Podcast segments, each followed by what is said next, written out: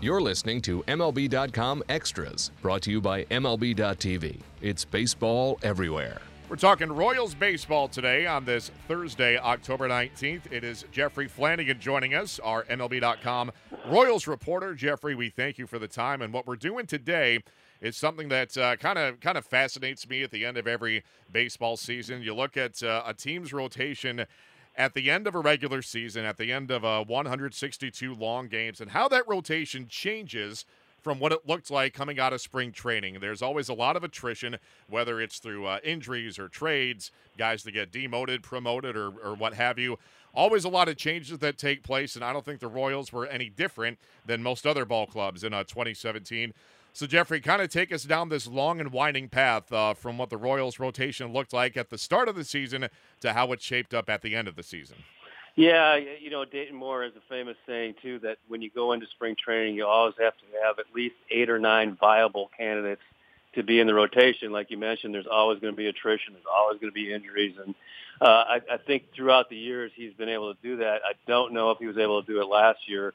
Uh, they they did have a bunch of injuries. You know, Ian Kennedy, Danny Duffy, uh, and you know Jason Vargas kind of wore down at the end of the year, and and really they just ran out of bodies by by the end of uh, end of the season. Um, you know, they they had, they tried guys like Erik Skoglund.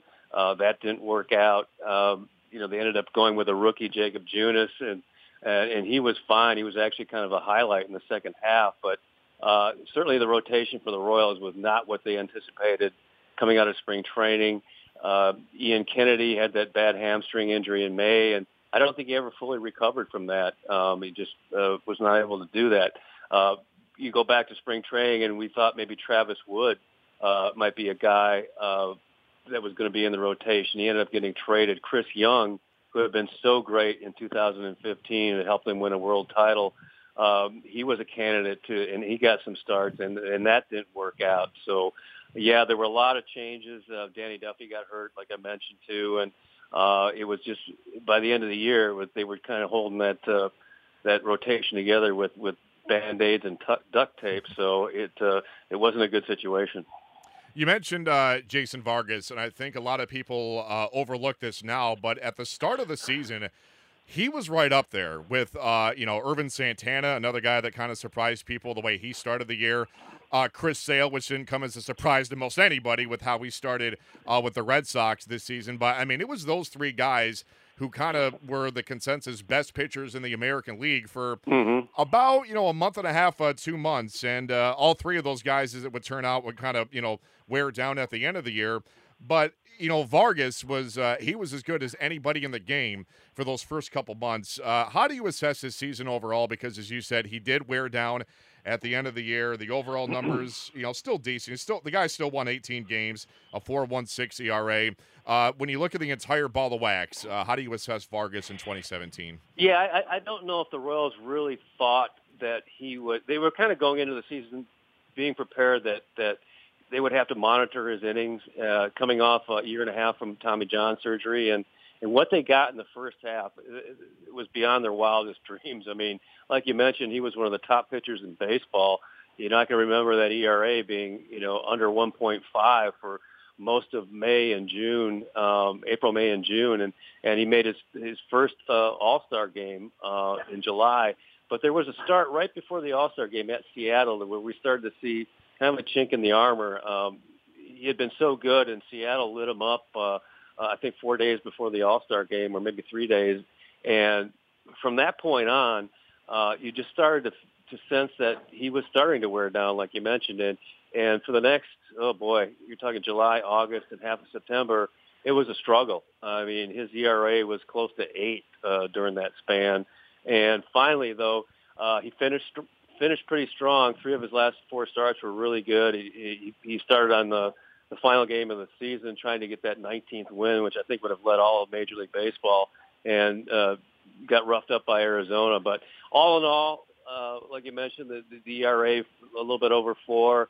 Uh, wins or losses really are pretty overrated as a starter, but he did get 18 wins, which means he, he hung around long enough in games to get those. And I, I think it was a, a positive step forward for him uh, in his career, and he's one of uh, one of the uh, 400 uh, Royals free agents going in the off season. I'm just exaggerating, but uh, he's, he's basically one of eight, and uh, I think he's positioned himself to get a decent deal uh, going forward. And um, I think overall, uh, a pretty good, pretty solid season for him. No question, uh, 18 wins is nothing to ignore. And uh, but when when a guy has those peaks and valleys, as you said, he started out so great, really cratered the ERA, as you said, for a while near eight, then bounced back to finish the season pretty strong. Any concerns that there were some health issues, or was it more mental, or you know what what was going on that caused you know such a discrepancy between you know the first three months of the season and and the next you know month and a half to two months? That's the big question, and and you know I asked Jason that many many times in the second half if uh, you know he was feeling fatigue or anything. His his velocity didn't dip a lot. Now he's not a hard thrower. I mean, as you know, he's a more of a changeup, you know, curveball, uh, two seamer type of guy that, that would throw in the mid 80s. But you know, he relied on a little bit of deception and a lot of uh, command. And I think just uh, maybe sometimes uh, when you do get fatigue, it shows up in your command more than anything. And uh, he just said he left too many balls out over the plate. Uh, when he got two strikes on guys, he couldn't finish them off.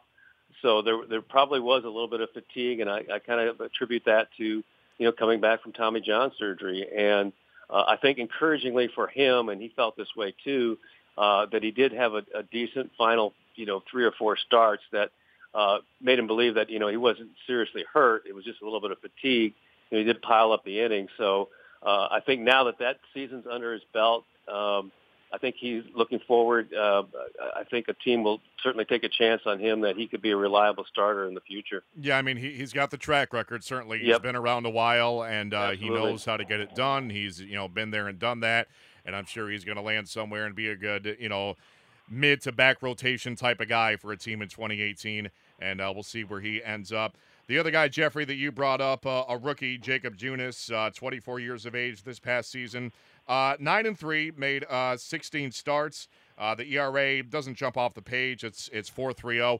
Like Vargas, uh, not a big strikeout guy, but again, you know, nine and three is nine and three. You can think however you want about wins and losses. It's a little overrated, and compared to you know years past, but still, uh, some encouraging numbers there for uh, Junis across the board. Uh, what do you look for uh, from him going forward?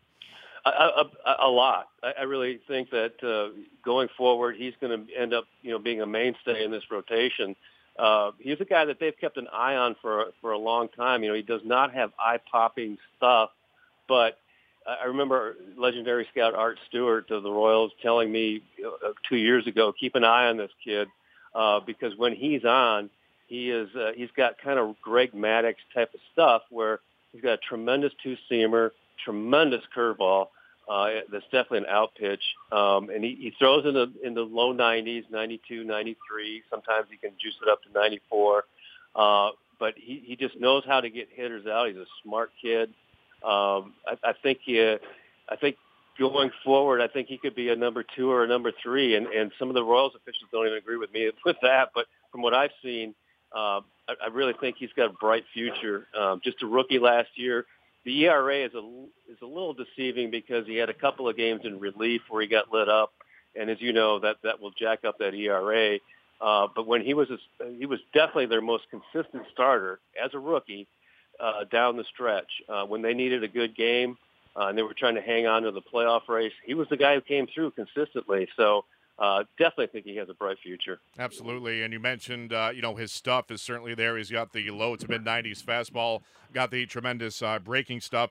Is there an expectation he could become a little bit more of a strikeout pitcher? He had 80 Ks in 98 in a third innings. Uh, not great, but you know that that's about average. Uh, but again, given his repertoire, given his stuff, is there something of an expectation that he could become more of a guy to get uh, you know bats to miss balls in the future? Absolutely, absolutely. Uh, it, it, as he gets more experience, he gets even smarter knowing hitters.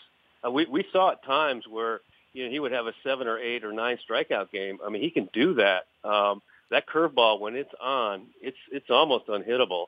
Uh, we've seen that in stretches where he can do that. You know, being a rookie, he was not able to to harness that consistently. But uh, going forward, I, I think he could be a basically a strikeout per inning type of guy.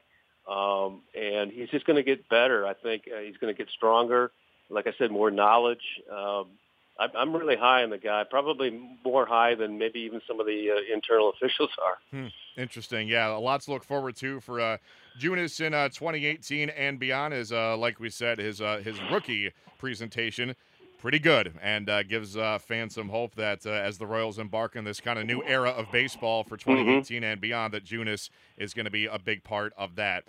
Good place to wrap this one up. Jeffrey Flanagan, our thanks to you. We'll do it again at this time next week. In the meantime, Matt Waymire signing off for MLB.com Extras, Kansas City Royals.